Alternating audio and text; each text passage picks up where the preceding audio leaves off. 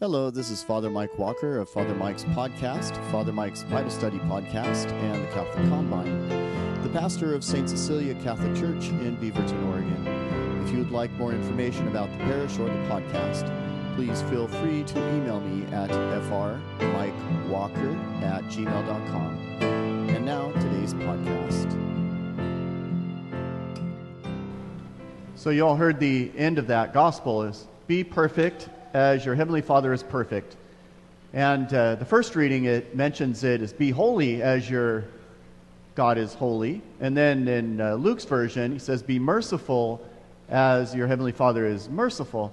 And so, as long as we're holy, perfect, and merciful like God in every way, we're good to go. So, anyway, since you've all got that mastered and I've got that mastered, uh, we don't even need to be here. But you all know we do you know, because we need God's help in these sort of things. There was a, a bit of a goal setting uh, lesson when I was in college in business school. They would say, set the, set the goal so that it's achievable, because that way, once you achieve it, you can set an additional goal.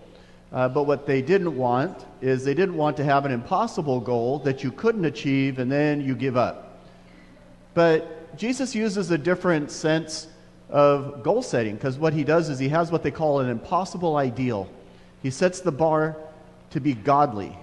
And because we can't reach that, that Jesus understands that, but he says that we have to strive for that perfect ideal and we need God's help to be able to do that. And if we don't quite get there, then we just need to keep going at it with God's grace. But what he doesn't want is we think, well, I've met the minimum standard, I'm good to go, I don't need to do anything else. And so this is his way of, of demonstrating that. And he does it very clearly in the Sermon on the Mount. It's uh, kind of a theme in, in Matthew's Gospel. And today, chapter 5, uh, he has six different phrases that he uses. And he says, You have heard it said, but I say to you. All right, now that's important because when Jesus is referring to things in the Old Testament or commonly culturally understood things, he's saying, This is what you understand. It's kind of like the minimum standard. But he says, But what I say to you, and, and notice that phraseology, I say to you. So Jesus is now equating his words to be equal and greater than what they have heard in the scriptures. So what he's claiming here is godly authority He's claiming divine authority to be able to proclaim what God wants you to know. And so people would have heard that and understood that, that Jesus is claiming a divine authority as he tells us how we are supposed to live. And six specific areas in chapter 5 of Matthew. One deals with anger, uh, another deals with adultery, another deals with divorce, another deals with taking oaths, and then today we have the last two which have to do with revenge and also how we are supposed to love. All right, so uh, you notice the first one when he's talking about revenge, he, he says, You have heard it said, an eye for an eye and a tooth for a tooth. And it's like, well, we don't typically hear that so much. But it was uh, something that was written in the Old Testament, but it also was something that was culturally understood, uh, even from the law of Hammurabi, which predates uh, many of the Old Testament works. It was something that was understood in the Middle East. And it may sound a little barbaric to say, well, if you poke my eye out, I'm poking out yours. Uh, but what it was is it was kind of a hypothetical. And the understanding was that uh, apply that mentality into your current situation. Now, we might think, well, why, do, why would we do that? Well, the reason is, in the ancient world, that they always escalated things. That if, for example, if if you take out my eye, then I'm going to kill you, you know. And so they would, they would keep escalating it, and the violence would escalate as well. And Jesus' teaching here is okay, you've heard in the Old Testament where there are limits on revenge, you know, that you can only do what is equal to the injury. But what I say to you is don't offer revenge. All right, now, if I could use the deacon for an example here, because the first thing he says, if someone strikes you on the right cheek, offer him the left.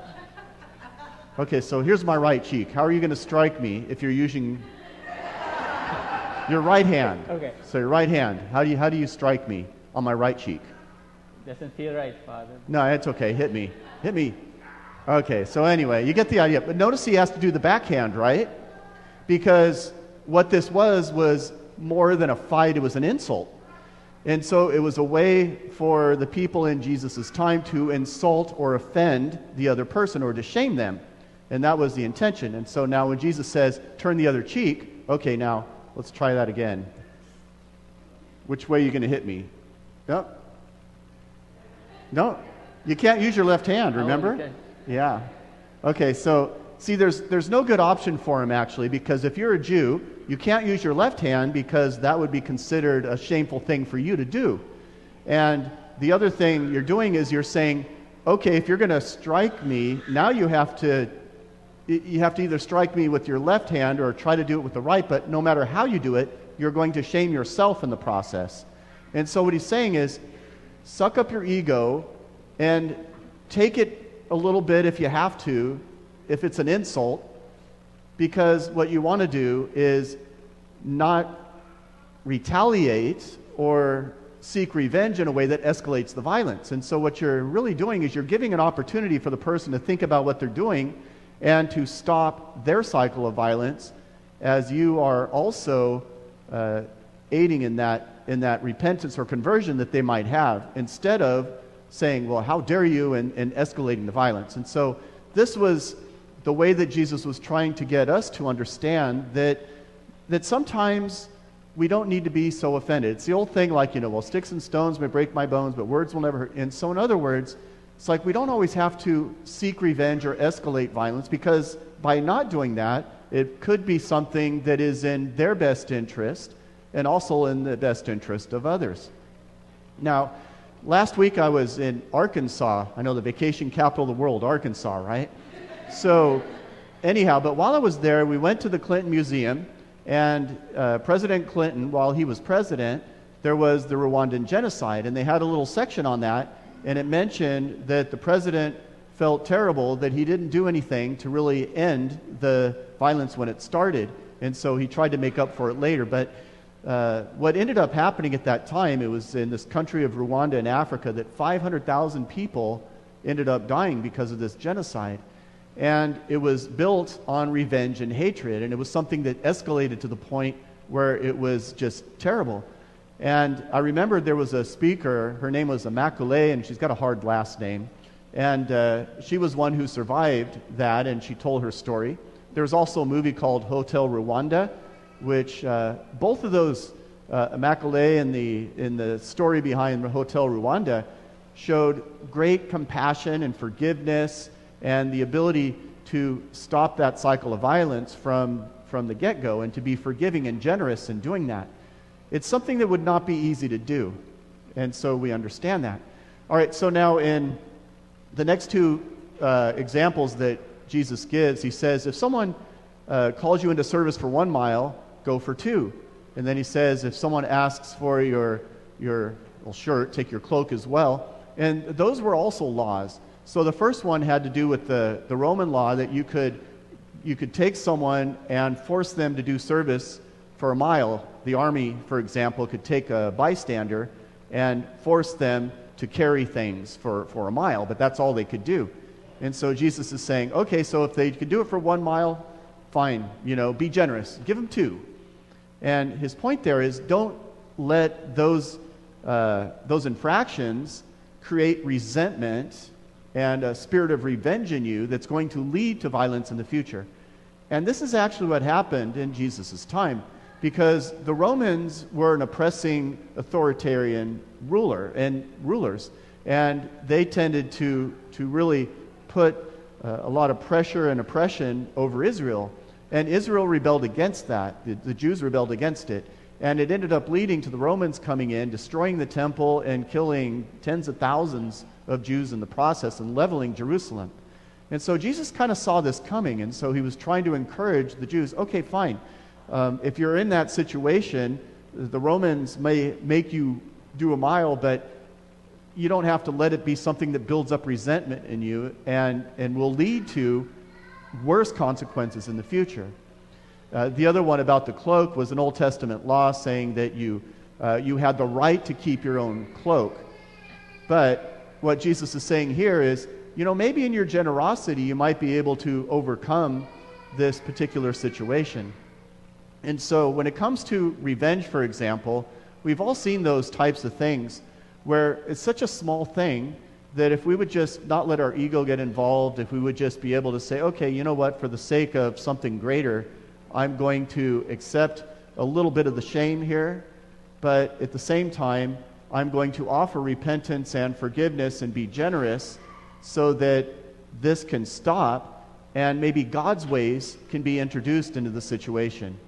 And so it's, it's a difficult thing. I know it's like none of us want to be insulted and none of us want to be in a situation where we are wronged in some way, but hopefully we can think about it and ponder about it instead of instantly thinking, oh, I want to seek revenge and I want to get back, that we can say, what is a godly response to this? Something that will help move the situation in the direction that God wants it to go, rather than being directed by what I want according to my own ego or self interest.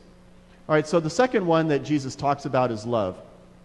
And uh, this is another one I think is, is really misunderstood uh, because when Jesus is talking about love, uh, we might think that, well, okay, we have to love our enemies, and that just means feeling all happy and good about them.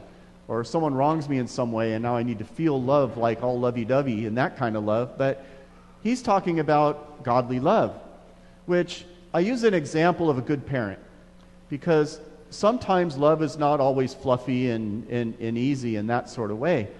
Um, but you know, sometimes it is, but very often it's not. So uh, Jesus loved in a particular way. Uh, one thing that he did is they describe him as someone who would not bruise a reed. In other words, if we are suffering, he is like a good parent who helps us to recover from that, to be restored from that. And so we turn to him and we seek his comfort and his healing and his restoration. You know, so Jesus loves in that particular way. Uh, also, Jesus said that, you know, don't throw pearls to the swine lest they trample them under, underneath. And, and so the reason why he said that is because in our generosity, we have to also think about what is in their best interest. And sometimes it's not in their best interest or our best interest to throw our limited resources to something that is actually going to be uh, desecrated or used against us or be in their worst interest. So, for example, if, if someone has you know, terrible addictions, what you don't do is say, I love you so much, here's more. You, know, you, you have to look at what is truly in their best interest. And sometimes that means that we have to stop when it comes to our generosity, uh, that there has to be uh, some understanding that we don't want to enable people or encourage people to sin. And so that's part of that as well. Sometimes uh, Jesus will say things that'll sound very harsh. For example, if you go to chapter 23 in Matthew, he starts talking about these woes. Woe to you, scribes and Pharisees, you hypocrites! Because on the outside you appear like whitewashed tombs, but on the inside you're full of dead man's bones and every kind of filth. That doesn't sound very nice, does it? So the whole nice puppy dog Jesus thing doesn't work very well in those situations, but still, why did Jesus do that? Well, sometimes we need correction, and sometimes that correction needs to be a little harsh sounding to wake us up. He was trying to wake up the scribes and the Pharisees to realize who he was, who he was and what he was trying to do. And so it was kind of after trying everything else that this is kind of the last resort. And to be honest, there have been times in my life where I needed that from God. He needed to wake me up and sometimes do it in, in dramatic fashion. As a kid and as an adult, my parents sometimes need to wake me up and they'll say things that are uncomfortable, but it's for my sake, for my good. And so, for you kids, if you hear things that your parents are telling you that you don't necessarily like, think about this. Does this help me, if I listen to them, to make me more godly, to be more like Jesus? And most often that is the case, you know, so it's hard to hear, but if we listen uh, to God and to those using uh, proper authority, then it helps us to be more like God, to, to move ourselves in that direction. And uh, the last thing we have is Jesus says, Pray for your enemies and pray for those who persecute you. And that's also a difficult thing to do.